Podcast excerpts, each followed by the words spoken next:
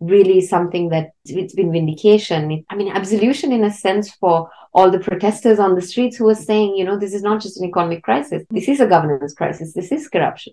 So to your question of why do that?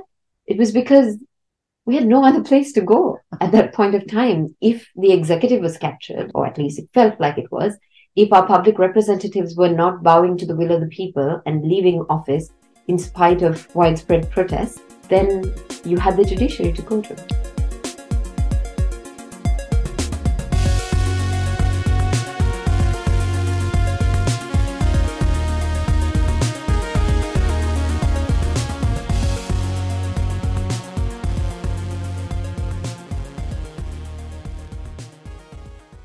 Hello and welcome to Kickback, the global anti corruption podcast.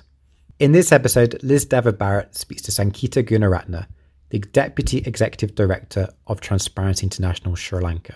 This is the latest addition to our chapter on state capture and kleptocracy, and you can find other episodes on this theme on SoundCloud. Here, Sankhitha begins by describing the economic crisis in Sri Lanka and how systemic governance issues need to be seen as a root cause of the problems. She unpicks some of the tactics used by kleptocratic actors, but then describes how TI and others have fought back, including for the use of strategic litigation and putting pressure on international financial institutions to prioritise stronger national governance arrangements. There are lots of lessons here on how state capture develops and how it might be rolled back. Enjoy the episode and thanks for listening.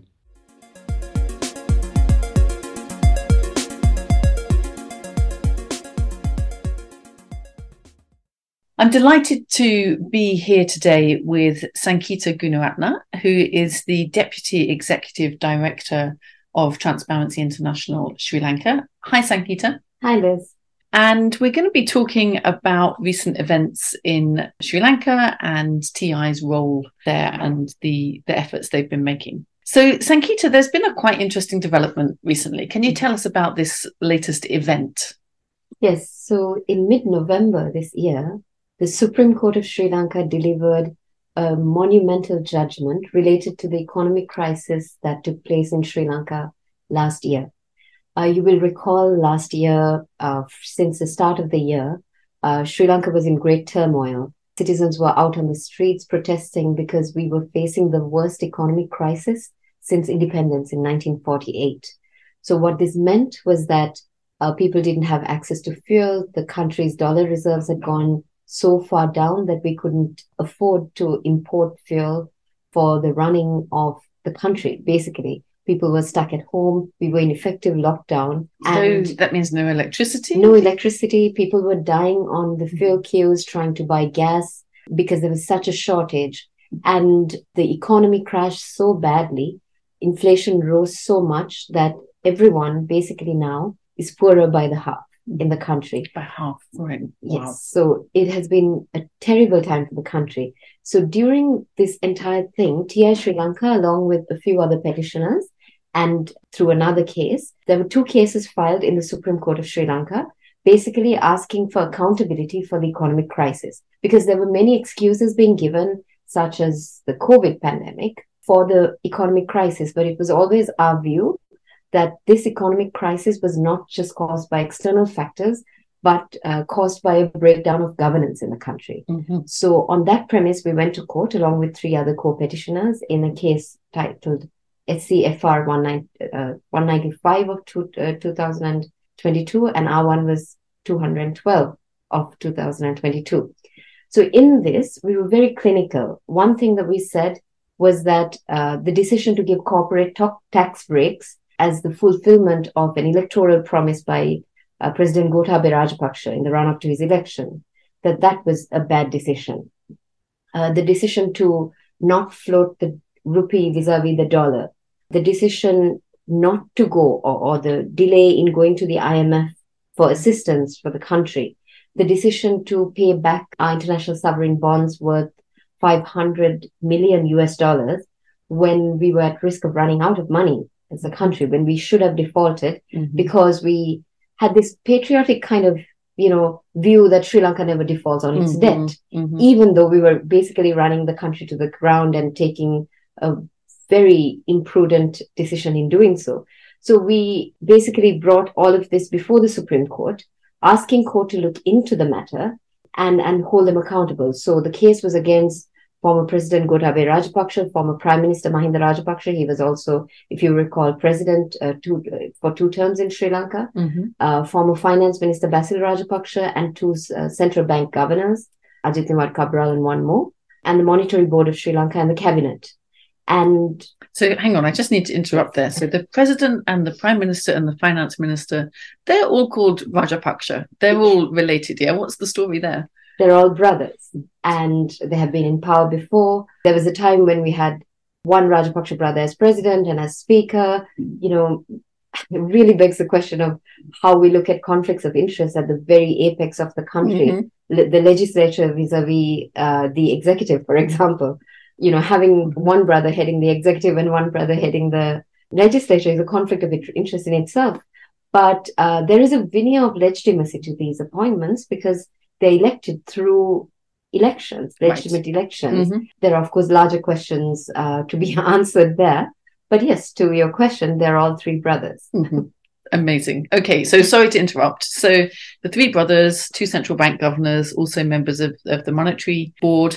So, t- so tell us about the decision of the Supreme Court. Yes. So just to go back for a second uh, to talk about why this case is important, mm-hmm. it was filed while there were widespread protests across the country, hundreds of thousands of people out on the streets, and President Gotabaya Rajapaksa was still in power. Right. His brother Mahinda mm-hmm. Rajapaksa had a former president, and then Prime Minister Mahinda Rajapaksa had just resigned mm-hmm. in June when we filed the case. Mm-hmm. And the decision. That's a pretty bold move then to file a case against a, a sitting.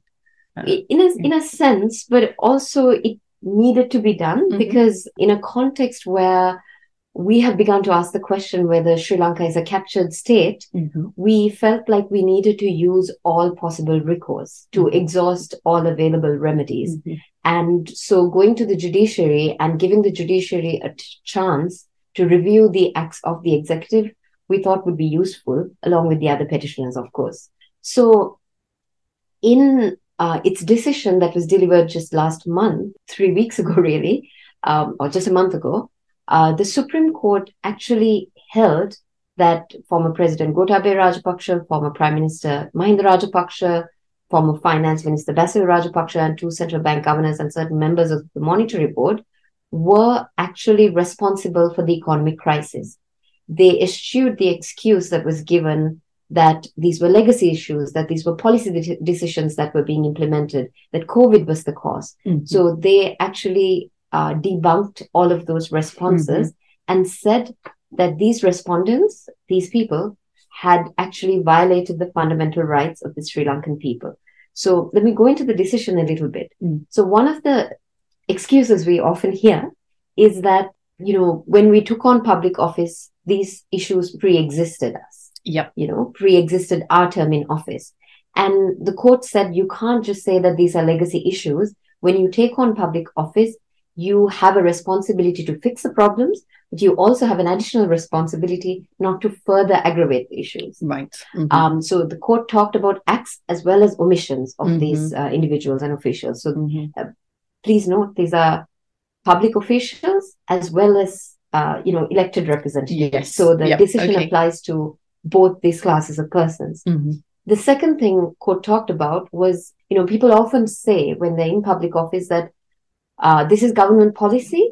I'm forced to, I have been compelled to implement this. I'm, I'm compelled to carry out government policy. So court very clearly said that you can't say that. If you're the monetary board, if you're a public official, if you're a public representative, you each have to do your job. You can't just be an automaton that Mhm. carries out uh, government, so-called government policy. The third thing the court very clearly said was that this wasn't because of COVID. This wasn't because of the war in Ukraine. There is no uh, exogenous circumstances that led to this. This was mismanagement, bad decisions, and omissions. And and it also said that by its acts and by their acts and omissions, these persons had violated the pub- public trust reposed in them by the people. Mhm. So the public trust doctrine was invoked as well. There have been previous cases also of this nature, but not of this kind of monumental proportion uh, while these people are still effectively in power Mhm. because you have to note while there was a change of heads, uh, while the former president was effectively chased out and forced to resign because of the protests, uh, the person who came into power was the person of President Mah- uh, Ranil Wickremesinghe was first given the post of prime minister when Prime Minister Mahinda Rajapaksa was resigning in response to Uh-huh. public protests. Uh-huh. And then through a constitutional election that happened in parliament through members of parliament is how he became president. So Mhm. that begs the question of who he's the agent of. Is it of the Mhm. people or of the previous regime that was chased out by the Mhm. people? Mhm. And the people were calling for a resignation of the entire government. Uh, asking the president to resign was the public, you know, the one call under which everyone united. But it was in effect people saying we don't have faith in this government, Mhm. but we still have that exact government in power. Right. I Same see. people in Mhm. cabinet just turned around a little bit. Mhm. I guess my next question is you talk about the court talking about mismanagement, also about violation of public trust, but your Transparency International Sri Lanka, where's where's the corruption here? And also you mentioned earlier you know, a situation of a captured state. So what's what's the link here with corruption and with state capture? Mm, it's a very interesting question, Liz, because it's also something I've been grappling with quite a bit. You know, being part of TI Sri Lanka, you always wonder, are we expanding our mandate too much, seeing everything as corruption? So when I thought about this, you know, you can always see corruption as financial crime, as economic crime, and say it has to involve um, certain sums of money or, you know, bribes and kickbacks. But in contexts such as ours, you need to look, look a little wider. You don't have the privilege, almost, and I say this quote unquote Mhm. privilege, of just considering corruption as an economic crime because you have abuse of power, abuse of office, uh, abuse of process for personal gain, which also, in a sense, neatly falls into Transparency International's definition of Mhm. corruption, which is the abuse of entrusted power for personal gain. Mhm. So that's why we had begun to call out uh, potential state capture in Sri Lanka. We are consistently asking this question whether Sri Lanka's institutions, the legislative, the executive, whether its policies, whether its laws are actually being abused for the interests of the few rather than of the public. So this case is almost a textbook application of that of, of those questions of, of, of state capture because you have an instance of president keeping an electoral promise to corporates Mhm. um, while losing billions of Mhm. rupees as, as With the as corporate set up, tax yeah, with the corporate tax breaks, Yep.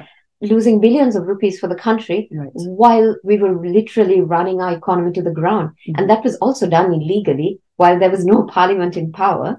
It was done through the executive, through the finance ministry, just in, instructing the uh, Inland Revenue to carry it out I So one there's an year abusive process there as well. there as well. Uh-huh. And one year later, when Parliament was ratifying those regulations uh, or, or that law, they knew already that it was making huge amounts of losses. They had the data at their fingertips Mhm. and still chose to implement that law. So it really begs the question of okay, whose interests are you acting in? Why are you just toeing the line, the party line, the you know, pandering to power and not really doing your job of acting as a check on the executive, acting as a check and, and carrying out your function of being the custodian of, you know, and, and o- having oversight, having a role of having oversight over public finance, you mm-hmm. know, as parliament. So then to answer your question, in this kind of context where we are calling out state capture, we don't get to just see corruption as economic crime. So we have to go a little broader and zoom out and see the bigger picture. Mhm. Great, thanks. That's really um, clearly explained. And and then just thinking about you know what options were open to you as TI Sri Lanka, you know, why this particularly petitioning the court? How did you think about that? Yeah, so more and more, I think with the activism that happened around the protests also, people started thinking creatively. And as I mentioned before, thought of using every available remedy. And make no mistake, at the point when we went to court, it was a it was a stretch to Mhm. think that the Supreme Court of Sri Lanka would hold so strongly against the executive, even at the point when the decision was about to come out, we didn't even dare hope that it would go this far. Mm-hmm. So it actually has been really something that it's, it's been vindication. It, it's, I mean, absolution in a sense for all the protesters on the streets who were saying, you know, this is not just an economic crisis. Mhm. This is a governance crisis. This is corruption. So to your question of why do that, it was because we had no other place to go at that point of time. If the executive was captured, Mhm. or at least it felt like it was, if our public representatives were not bowing to the will of the people and leaving office in spite of widespread protests, Mhm. then you had the judiciary to go to. Right. Okay. And but then the judiciary came through, so the Supreme Court was not captured Yes. by so, these interest groups. Yeah. Uh, yes. So our Supreme Court has a good history of, uh, first of all, you know, talking about victims of corruption and standing, Mhm. you know, of allowing people to come to before court in the public interest. So there is a robust jurisprudence of and precedent of allowing citizens and organizations such as ourselves to come before court. And there have been many historic judgments where they've um, you know held in favor of the petitioners in the public interest and also one of the tactics that the petitioners used was to ask for a full bench of the supreme court instead of having the three usual judges Ah, to okay. ask for a full bench of five judges Mhm. headed by the chief justice so then the chances of having a good decision of you know having a better split were higher so that that is Mhm. also and uh, that's also a testament to how important this case was also and the amount of sheer work that had to go into it uh, Yeah. I mean, how long did it take? Actually, I mean, this must be a huge amount of of work. it is a huge amount of work and credit to the Supreme Court. They heard the case on a day to day basis for weeks on end at Mhm. certain points. They called on the central bank to provide reams and reams of information, thousands and thousands of pages of communications between the central bank, the monetary board, the finance ministry, all of that. And they examined all of that in coming to this decision. So it, it was really, really quick in that sense. I mean, and I mean, it may be happenstance. It also was that uh, one of the judges of the Supreme Court who had heard this case had to ret- uh, was retiring on the 15th of November. Mm-hmm. And so because they, all of this work had gone into this, Uh-huh. uh, they had to deliver the decision before he retired because if not, they would have had to hear the case Ah. all over Oh again. gosh. This is a bit of the inside story of uh, why the decision also came Uh-huh. at that point of time. I see. Right. Gosh. So, in terms of thinking about this, you know, in terms of kleptocracy, state capture, can you just describe you know, why you've seen it in that regard? So, what what does your analysis show about what the kind of kleptocratic tactics are or have been um, used in in the past few Yeah. years? As you said, we've started looking at Sri Lanka's problems from a kleptocratic, uh, kleptocratic lens to see what tactics are being used in Sri Lanka. And when you put it all together, it really paints a stark picture. So, for example, you look at the weakening of accountability mechanisms in the country. Found in Sri Lanka that uh, during the 2015 to 2019 era, there were so many cases that were filed. There was a so-called good governance mandate for that government, and there was a financial crimes investigations unit that was set up to look at financial crime, for example. And then in 2019, President Gotabaya Rajapaksa appointed Presidential Commission on Political Victimization Mhm. that basically went beyond its own mandate and went after the law enforcement author- uh, officials who um, had done investigations into cases of corruption Uh-huh. right so you and and they went so far as to at one point tell a court to stop hearing the case until Right. they concluded their own hearings Mhm. uh, i mean so direct been- interference essentially with that enforcement process. Yes, Mhm. and uh, this has now come into question before Mhm. court, and court is beginning to strike down these decisions. But it was so difficult to watch right, the weakening of these accountability mechanisms in that sense. And we had um, investigating uh, official uh, officers. One of them fled the country the night of the uh, night of uh, President Gotabaya Rajapaksa's uh, election, Mhm. and was still you know pursued by by you know embassy officials being questioned for facilitating his Uh-huh. passage out of the country then So being arrested and a roughed up direct threat. And, Yeah. yeah. and one of the uh, one of the investigators who remained in the country was actually arrested and only uh, Uh-huh. sent out on remand much later years later so that is one tactic Then, if you look at the, the Constitution of Sri Lanka, we've had the 17th Amendment to the Constitution that brought in a constitutional council that was supposed to have checks on the executive's powers to appoint key officials like the Supreme Court judges, the Inspector General of Police, the Court of Appeal judges, mm-hmm. you know, many other commission uh, appointments. That was a good amendment, the mm-hmm. 17th Amendment. Then you had the 18th Amendment come in a couple of years later that removed the two term limit on the presidency, mm-hmm. that converted the Constitutional Council into a parliamentary council that had only politicians in it. So it right. effectively mm-hmm. still had a body, mm-hmm. um, but didn't really introduce or, or retain that independent mm-hmm. check on the executive. Mm-hmm. Then you had the 19th Amendment that went back and made it better than the 17th Amendment. Uh-huh.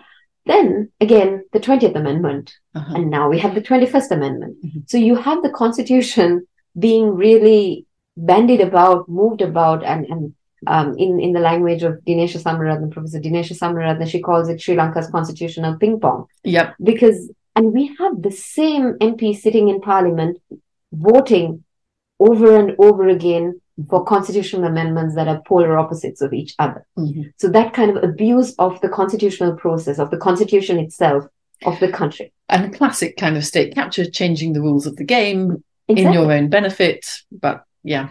Absolutely. Mm-hmm. Then um, you have the use of public officials consistently, like in this particular instance, to carry out your dirty work, for mm-hmm. politicians to carry out their dirty work. So you have uh, public officials abusing state resources for electoral purposes. We have many examples of those.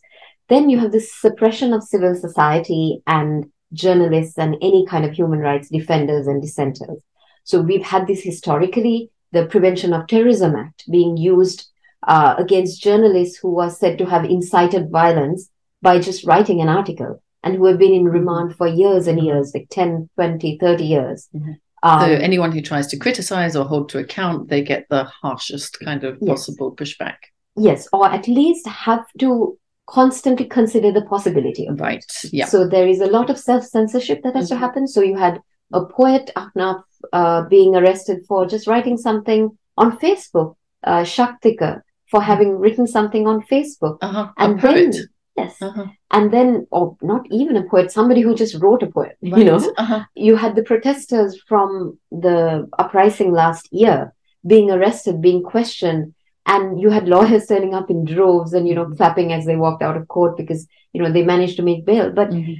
you know, it, it's this uh, pervasive oppression that keeps happening. So right now we have had an online safety bill, so-called online uh-huh. safety bill that seeks to basically regulate all online behavior, mm-hmm. where a commission that would be appointed by the president would be able to ask you to take something offline. It could be your personal Facebook, it could be any official platform. So, so you constantly have this Damocles sword kind of mm-hmm. hanging over you.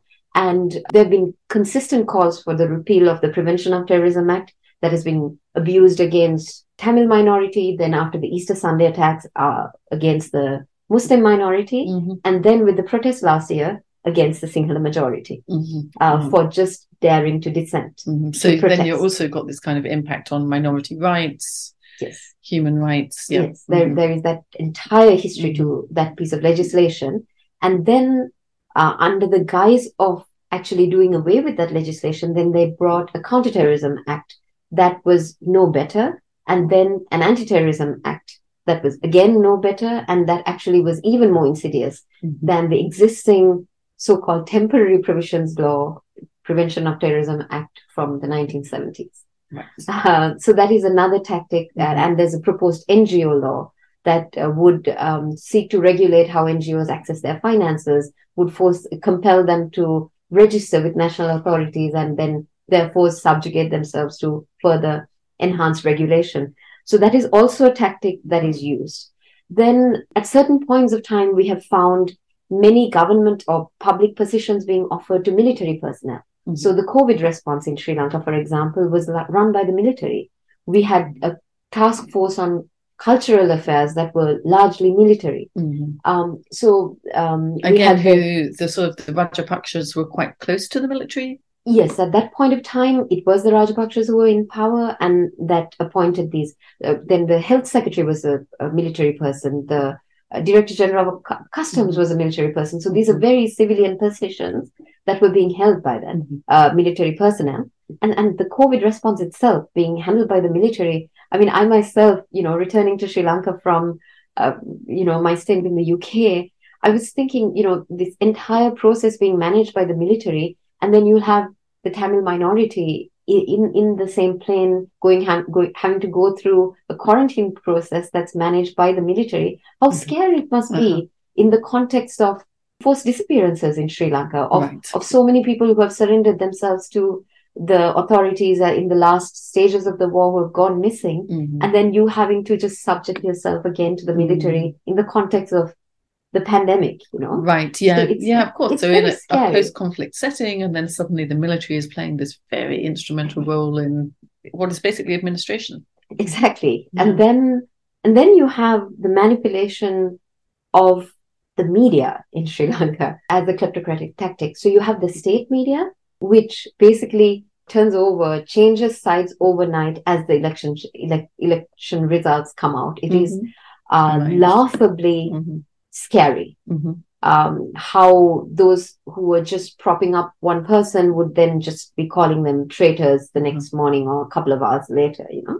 So weaponizing of the state media, but also you have major private media moguls aligning themselves with political parties as well. Mhm. And so you have, just as you see across the world, polarization of the media along Mhm. party lines as well. Of course, there are campaign financing implications there also. Then, of course, the weaponization of social media also, where you find concerted efforts to uh, manipulate the public narrative on certain things around ethnic lines, or it could be around gender lines, it could be about national security. That happens in a very orchestrated, harmonized way. Mhm. Um, so you see that manipulation as well. And of course, Sri Lanka's fo- foreign policy being abused as well. Um, in aligning the state aligning itself with certain powers depending on who's in power. Mhm. So all of these and, and many more, when you when you view them together, and another example is the suppression of uh, journalists uh, in terms of enforced disappearances. So there are there's Lasantha Wickrematunge who was murdered. Uh, there's Poddala Jayantha. There's several others who have gone missing, and their their families have been looking for them for decades, and they have just no closure Mm. on on what's going on on what happened to their loved ones so when you look at all of this together it actually paints a very very stark picture of you almost have confirmation that it's a kleptocracy Yeah, absolutely. I mean, this when, as you say, when you see all of this together, this looks very systematic, trying to control the rules of the game, using the force of the state, the military, controlling the appointments, and then the distribution of state resources, and completely closing down the accountability mm-hmm. institutions. at one point of time there was data to show that over 70% of the national budget were under the rajapakshas Seventy percent. yes Crikey. Yeah. so then again, you see, yeah, as you say, the link with the you know, the theft as well, and the Yeah, but as. I said, there's a veneer of legitimacy to these things Yep. because the people have appointed them, the people Yeah. have elected them. So then you have a whole bunch of other questions to ask about, you know, how you make your decisions about your, your voting decisions, your electoral decisions, of whether you're, you know, submitting to vote buying or whether you can make a critical assessment of who best to elect into governance. And this judgment really is a good warning to public officials and those that would seek re-election or election that um, you will have to pay for your crimes at the end of the day, Yeah. but also serves as a warning to the electors, to the voters, to be a little bit more careful to Mhm. to look at these things when Mhm. making the electoral decision. Yeah, interesting point. Yeah. So, in a way, we have this quite sort of good resolution to this. The institutions came through, the judiciary came through with this decision, pushed back against this kleptocracy. But quite often, what you see in situations where you've got a captured state, as you've said, you know, so many of the, the domestic avenues are closed down. So, the role of international actors often becomes quite important. So I just wondered if you could talk a little bit about that, you know, whether there was international pressure that was helpful or whether that played a role either in sort of the last few years or, or now going forward in terms of recovery and coming out of this. Yeah, it is unfortunate to have to look to uh, to international actors for your domestic problems, right? So mm-hmm. no one is jumping at the opportunity and trying to show off all of Sri Lanka's ills internationally. Yeah. That is not an ideal situation for anybody. But where we're talking about the context that we just discussed, where state power is refusing to bend to the will of the people, so effectively representative democracy is broken, and you can't trust our so-called agents to exercise that agency mm-hmm. in your best interest, then you need to look at outside recourse. And in this kind of situation, the strongest actors are those that are bringing the money into the country. So you have the IMF, you have the World Bank, you have the Asian Development Bank, you have uh, the international investors, and and you have China, you have the individual countries that are lending to Sri Lanka. They and you have the Indian credit line that has offered support mm-hmm. for Sri Lanka's um, immediate needs in the last year. They've extended it further now. So those actors tend to have a lot of power.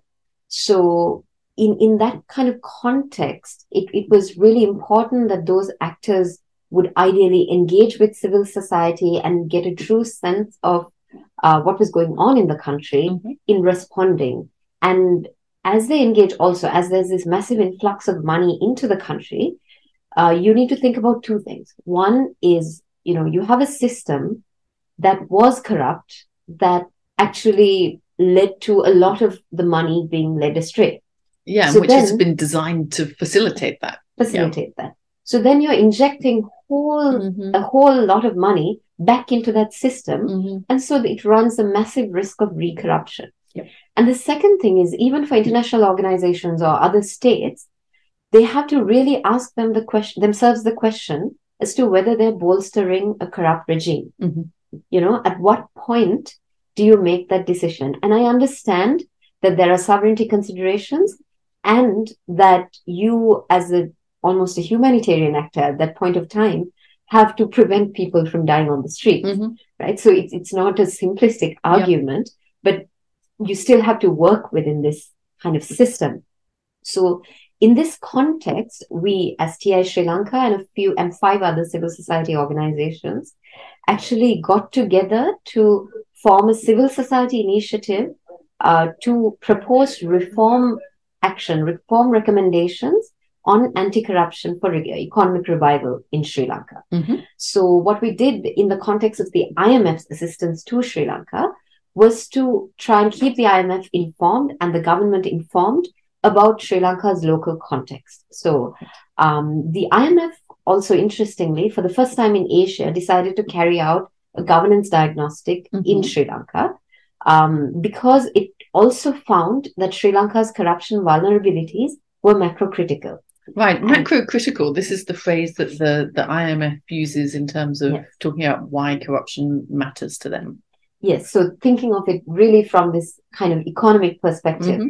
But uh, as civil society, we also felt the need to really expand that definition of mm-hmm. what corruption is, because as, I, as we already went into in quite a bit of detail, this is state capture we're talking about. So you can't assess that from a perspective of, you know, how good is contract enforcement in Sri Lanka? Is mm-hmm. the central bank independent enough? That is yep. not a good enough question to ask. You need to take into account the context that we are in a country where our local government elections have been illegally and indefinitely postponed right. by the executive against a court order. Mm-hmm. Uh, so you needed to take the full gamut of and the full picture into account in, in giving this assistance to Sri Lanka. And we were keen that that governance diagnostic takes all of this into account.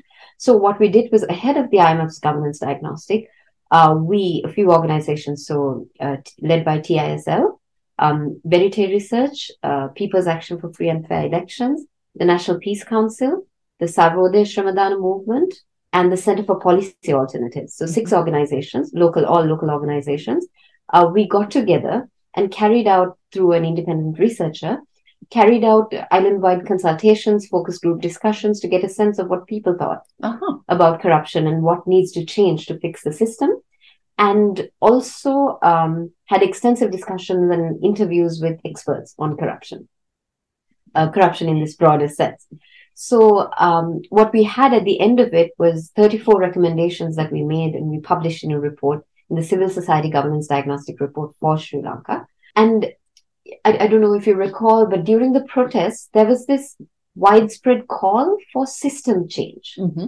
Everyone, even in Sinhala, even in the local languages, this language of system change became commonplace.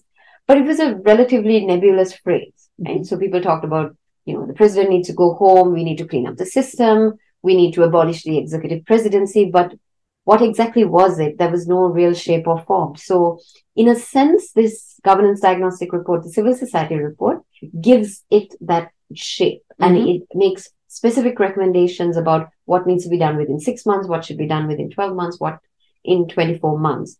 But also, then the IMF's own governance diagnostic came out, and we like to think in a way that civil society, the, how active civil society was, uh, had a part to play in it Uh-huh. because there's a huge overlap between the two reports, about an 80% overlap. And the go- IMF's own governance diagnostic is also one of the strongest I have seen um, and talks Mhm. about corruption quite strongly. Great. So basically, this civil society research, analysis, research with the population informed also Inform the process the in a sense. diagnostic. Yeah. We'd like to think so. And Mhm. we also consistently kept engaging with the IMF Uh-huh. because they've, they've also been very interested in hearing civil society's um, input, but also our recommendations is to our government. It is Yeah. not to the IMF. Sure. because I mean, far be it from us to say that the IMF is the savior that will, you know, Yeah. uh, cure Sri Lanka's woes. So it it is, you know, irrespective of whether the IMF is in the room or not, these are things that the Sri Lankan government need to do, Mhm. uh, and it can't be just one of the recommendations. All of it has to actually work for us to fix the full system. Mhm. Because if not, it's like putting water into a leaky bucket. Mhm. Yeah, sure. Mm. Um, okay, so I guess congratulations. This is a big success, but it's also a really interesting example of using the courts, using this strategic litigation Mm. As an anti corruption tool. I mean, what do you think are the learnings for the broader community in terms of when this kind of action becomes necessary or is likely to work? What are the uh, Mm. kind of broader implications? Yes. So one thing about litigation is that it can be quite creative. Mhm. um, almost anything can be done uh, if you have good lawyers. I mean, we know the Mhm. we know corrupt actors have the best lawyers in That's the world. right, yeah. So why not? We might as well use that force for Uh-huh. on on the good side as well, right? You know, to fight for the good, you know, on the anti-corruption side. So I I would just advise to think creatively, consult lawyers, consult a broad spectrum of people on what can be done because different jurisdictions would obviously have different remedies available. Mhm. So, and I know the anti-corruption movement, I mean, we've seen this in France, we're seeing it across the world, in Honduras, in, in Ghana, actors using litigation for public good and in the public interest. So one is think creatively and always think of litigation wherever possible, Mhm. uh, because the nature of law and the nature of litigation is that you can't go on a whim. Judges can't go on a whim. Ideally, there has there is a obligation to give a reasoned out decision Mhm. and if the facts really bear out what you're saying, if you have a strong enough case, you have a strong chance of succeeding. But of course, you're assuming that you have an independent judiciary. And on that front, I think anti corruption actors also always have to keep fighting. This is something we talked about recently as well. One is that you need to bring attention to these cases whenever they're happening. Mhm. People need to know. Uh, judges also need to see that there's widespread interest in these Yep. cases, right? Mhm. That it's not just you know one person going to court and trying to speak for the public interest. Uh, that there is public attention to these cases. And second, wherever there are attempts to dilute the power of the judiciary, the independence of the judiciary, you also have to take whatever action necessary to try and protect that because once that crashes, I mean, the judiciary is called the last bastion of hope. Mhm. So it really, I mean, you tend to lose hope if if you come to a state where you've also lost your judiciary. Yeah. Uh, So we need to really be on high alert about threats to judicial autonomy. Absolutely. Yeah. Yes. Sankhitha, it has been such a pleasure to to chat to you. Thank you so much. I sh- should also say that it's you know it's particularly great to see what work you're doing because of course you're a former um, student of Sussex's Masters in Corruption and Governance. So we're extremely proud of what you're doing.